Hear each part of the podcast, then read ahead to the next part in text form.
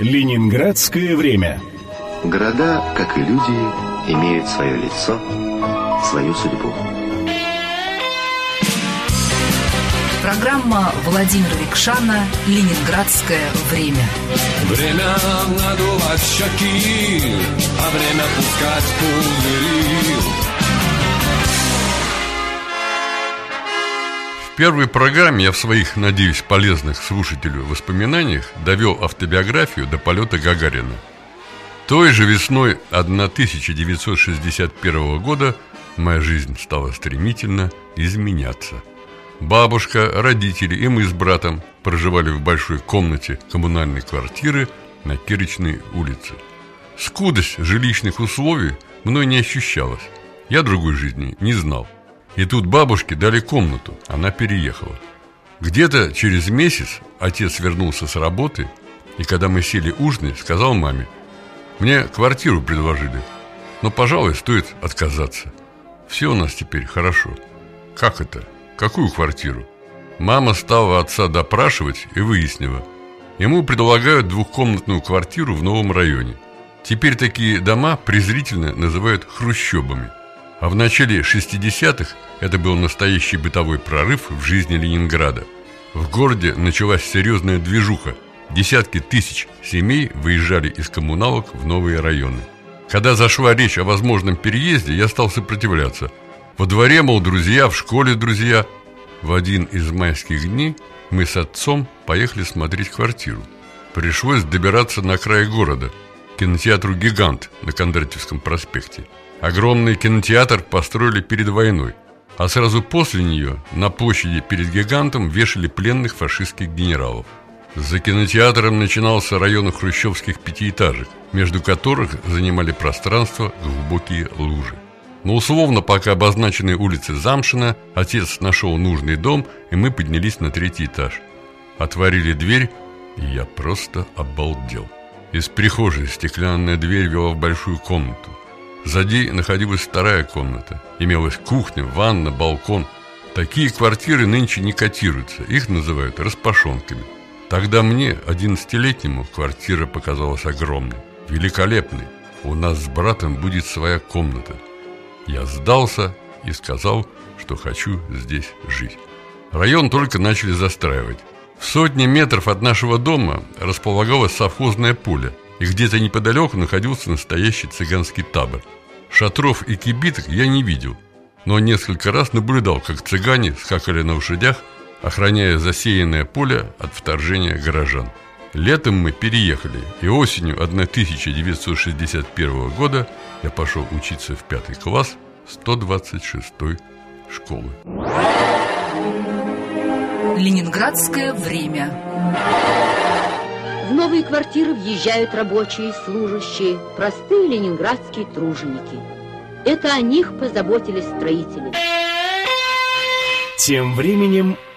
Такие квартиры нынче не котируются, их называют распашонками. Тогда мне, одиннадцатилетнему, квартира показалась огромной, великолепной. Воспоминания писателя, спортсмена и музыканта Владимира Рикшана об исчезнувшем городе. Соседи по дому были сослуживцы отца. И первое время, еще не отвыкнув от коммунальной жизни, все ходили друг к другу в гости и не только советами помогали обустраиваться на новом месте. Дабы приучить сыновей любить природу и животных, родители первоначально завели на балконе кроликов. Но кролики успеха не имели. Тогда отец взял меня на Калининский рынок, он и теперь торгует возле гиганта, где мы купили аквариум. Затем я постоянно ходил на рынок, возвращаясь домой с баночкой, в которой плавали купленные на рынке декоративные рыбки. Гупи, гурами, меченосцы. Это я помню спустя полвека. Современному человеку, наверное, сложно представить, что в тогдашнем Ленинграде никаких зоомагазинов со специальными кормами, клетками, аквариумами для домашних животных не существовало. Своей киске купить вискос было негде – Калининский рынок являлся единственным местом, где можно было чем-то разжиться. Там даже продавали попугайчиков. Однажды мне удалось скопить денег на специальный нагреватель. Дабы рыбки не замерзли, я включил его и отправился в школу. Когда вернулся, увидел картину полную живодерского кошмара. Нагреватель оказался обычным кипятильником. Вода практически вся превратилась в пар, большая часть рыбок сварилась, а некоторым удалось выпрыгнуть из кипятка, и их окоченевшие тельца лежали на полу. Я долго плакал. Родители меня успокаивали. Через некоторое время мама принесла домой собаку породы боксер. Тогда я утешился. Боксера звали Эрик. Был он хотя и благородных кровей, но настоящим другом. В школе мне запомнилась директриса, строгая сталинистка. Она организовала географический кружок, который записывал школьников силой. Заседали юные географы у нее в кабинете и очень директрису боялись. Ленинградское время. Потом наступил день, когда жизнь моя снова круто изменилась. К нам на урок физкультуры пришли мужчина и женщина, Семен Максович и Мария Ивановна. Они посмотрели, как бегают школьники, и отобрали нескольких легкоатлетическую секцию, в том числе и меня. Весь класс записался в разные спортивные секции, кто в бокс, кто в шахматы. Занятия в секциях были нормой для советского школьника. В первый год я занимался два раза в неделю, постепенно вникая в новый мир спортивной романтики. Мы с товарищами доставали брошюры про великих спортсменов, про Олимпийские игры. Родители, поняв серьезность увлечения подростка, выписали журнал «Легкая атлетика». В нем соединялись научные статьи и популярные заметки, парадные фотографии и распечатки киносъемок какого-нибудь выдающегося прыжка или броска – Каждый раз при встрече Семен Максович сжимал своими сильными пальцами мое предплечье и проговаривал несколько латинских фраз. «Маритури те салютат», — говорил он, — «тренируешься, стараешься, мы сделаем из тебя настоящего гладиатора». Семен Максович вкраплял в речь латинские фразы. И вот что интересно. Позднее я поступил на исторический факультет Ленинградского университета и сдавал там курс латинского языка. Но если я помню сейчас что-то по латыни, так это в первую очередь то, что повторял тогда Семен Максович. Я уже знал, что принадлежу к ученикам школы Алексеева, но про самого Алексеева имел представление смутное. И спустя десятилетия помню, как увидел его первый раз. Тогда на зимнем стадионе во время тренировки Мария Ивановна указала мне на проходившего мужчину. Обрати внимание, это и есть Виктор Ильич Алексеев. Первая реакция – разочарование. Вот этот коренастый мужчина с большой головой, с залысинами. И есть тренер, чьим именем названа знаменитая спортивная школа.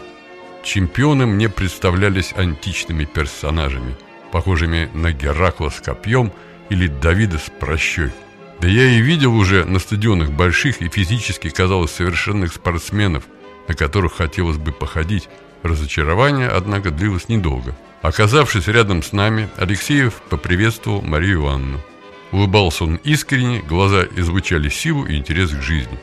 Энергичной и какой-то целенаправленной походкой тренер пошел дальше. Почему-то сразу захотелось проявить себя и хотя бы в будущем обратить на себя внимание тренера. Ленинградское время.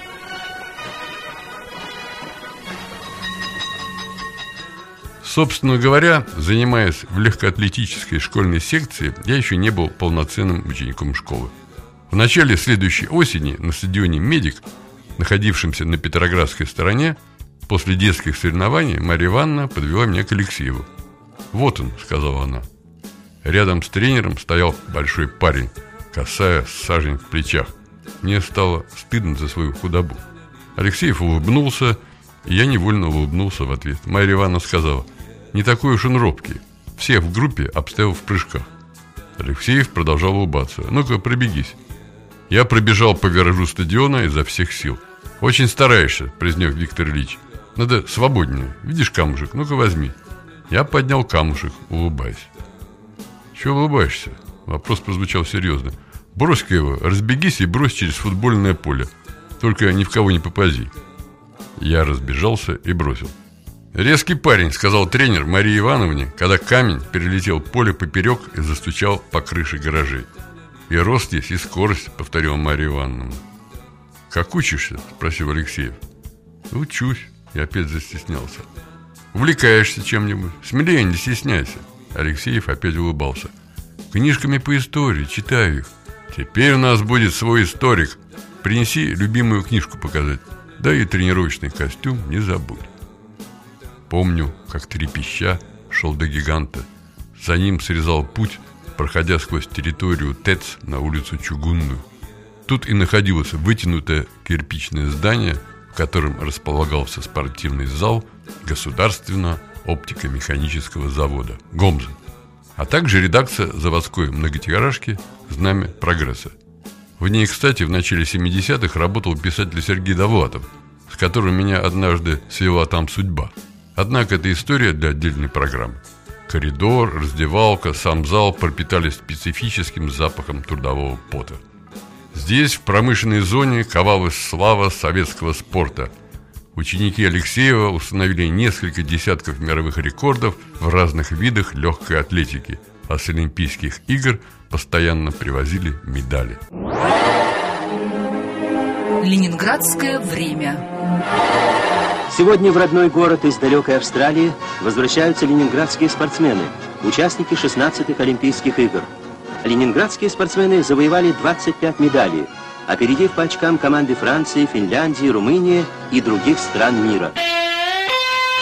Тем временем Отец подарил мне килограммовый диск, и я, найдя полянку в лесу, пробовал его метать, вспоминая, когда делали взрослые. Воспоминания писателя, спортсмена и музыканта Владимира Рикшана об исчезнувшем городе. К 13 годам мое увлечение спортом стало носить тотальный характер. Бесконечное количество раз был просмотрен полнометражный документальный фильм про игры 1960 года в Риме, шедший широким экраном по стране. Фильм сняли западные немцы. Они объективно показали и своего Армина Хари, чемпиона в спринте, говорившего за кадром «Я самый быстрый человек на свете», но показали и Шавлакадзе с Брумелем, и великого марафонца из Эфиопии Абеби Бекилу, победно пробежавшего марафон босиком по раскаленному асфальту. Видя упорство, отец купил мне пудовую гирю и спандер. С ними я и упражнялся в свободное от тренировок время. Еще у меня появился резиновый бинт. Я его привязывал к батарее и качал бицепсы. Первоначально в зал на Чугунной улице я ходил в младшую группу, которая собиралась за два часа до основной. Затем приходили чемпионы и те, кто, как нам казалось, вот-вот чемпионами станут.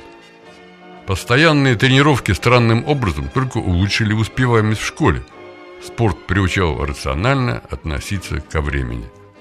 Сам процесс обучения в школе стерся из памяти. Но я отлично помню десятитомную детскую энциклопедию оранжевого цвета, подаренную мне. Тома про историю и географию я особенно любил.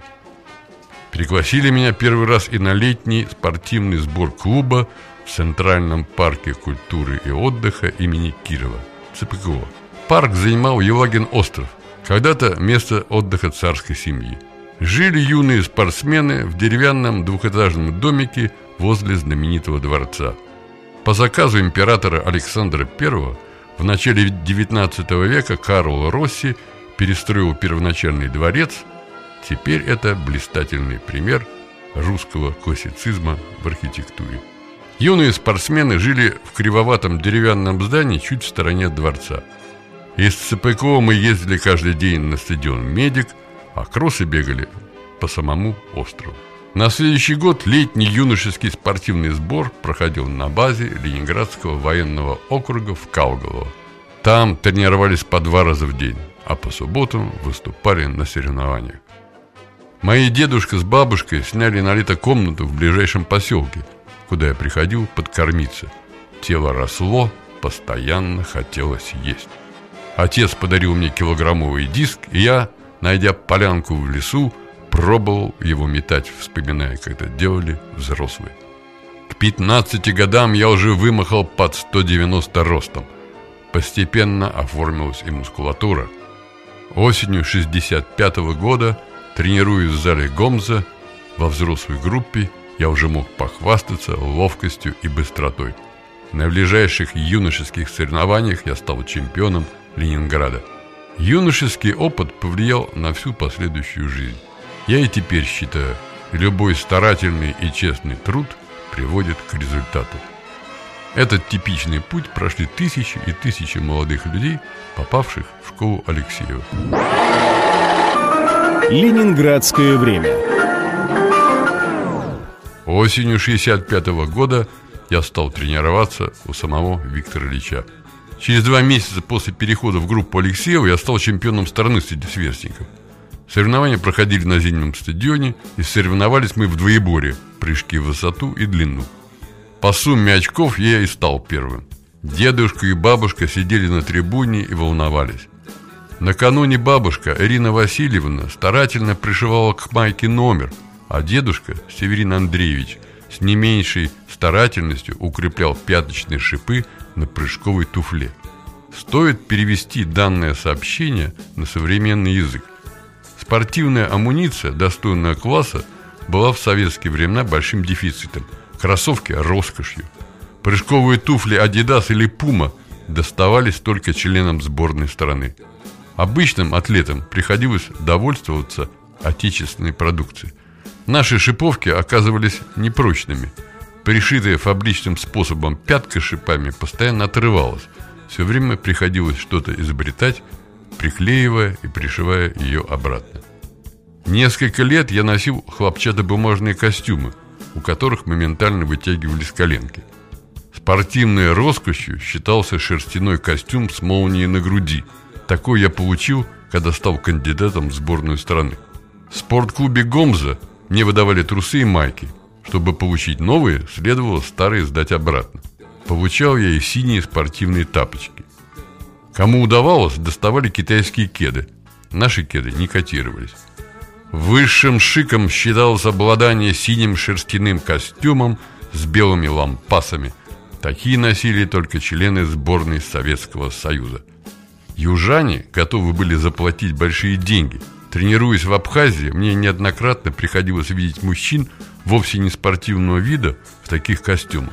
Особенно ценились значки мастер спорта СССР – когда я стал мастером, у меня такой значок скоро украли.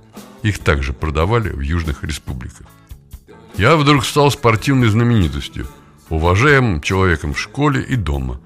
Меня, меня ставили в пример младшему брату.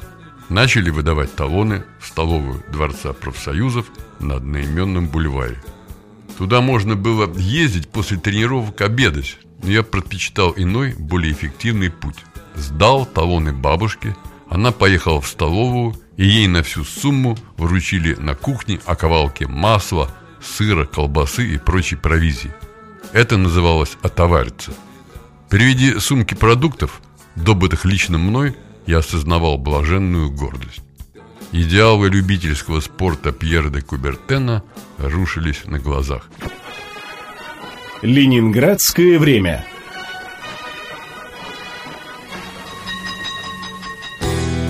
Вне всякого сомнения, спорт в Советском Союзе являлся тем, что сейчас называют социальным лифтом. Спортивные достижения делали человека материально независимым в раннем возрасте. Поездки на соревнования расширяли кругозор.